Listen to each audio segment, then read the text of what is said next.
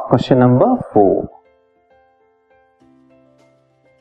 Why don't the planets twinkle at night stars तो हमें twinkle करते नज़र आते हैं नाइट में, लेकिन जो प्लैनेट्स हैं, वो ट्विंकल करते नज़र नहीं आते। ऐसा क्या रीजन है? ठीक है? इसको हम एक्सप्लेन करते हैं।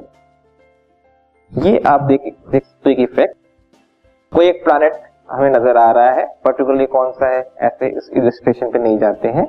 तो स्टार्स आपको देखिए नज़र आएँगे कि वो ट्विंकल करेंगे राइट लेकिन जो प्लानट है, वो जो है ट्विंकल करता नज़र नहीं आता। ऐसा क्या रीजन है? ठीक है? इसको हम एक्सप्लेन करते हैं।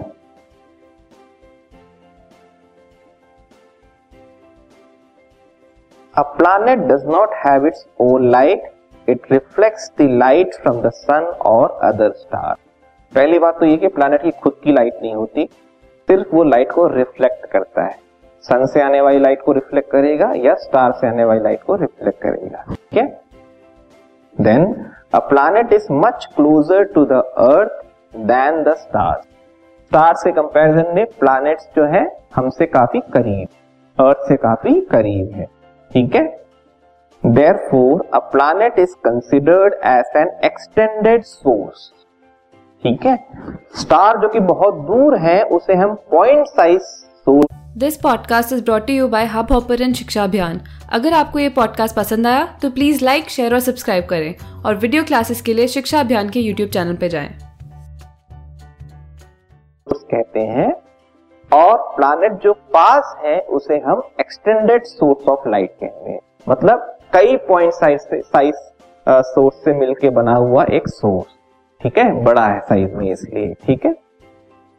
We consider the planet as a collection of large number of point size sources of light ठीक है? The total variation in the amount of light entering our eye from all the individual point sized sources will average out to zero. जिस तरह से twinkling में क्या होता है? Star की ट्विंकलिंग में क्या होता है? कि जो स्टार से लाइट आ रही है, उसका रिफ्रैक्शन होता है। स्टार की पोजीशन थोड़ी चेंज नज़र आती है हमें, और फिर ये पोजीशन लगातार चेंज होती रहती है, ठीक है? क्योंकि फ़िज़िकल कंडीशंस एयर की लेयर्स की चेंज होती रहती हैं।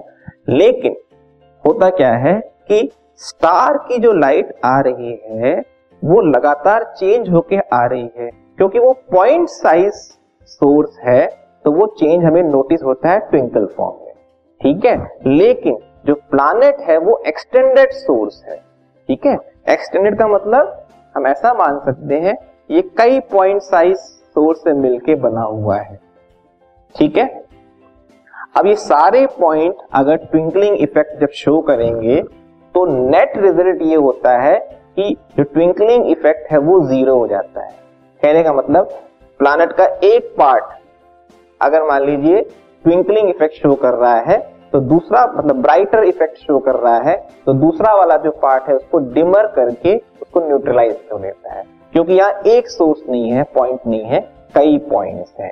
तो नेट रिज़ल्ट में हमको वो जो ब्राइट डिम ब्राइट डिम वाला इफ़ेक्ट आता ही नहीं है, वो ट्विंकलिंग इफ़ेक्ट नलीफाई हो जाता है, क्योंकि कई पॉइंट सोर्सेस है वहाँ पे। ये है मेन रीजन कि प्लैनेट्स जो है, वो ट्विंकल नहीं करते।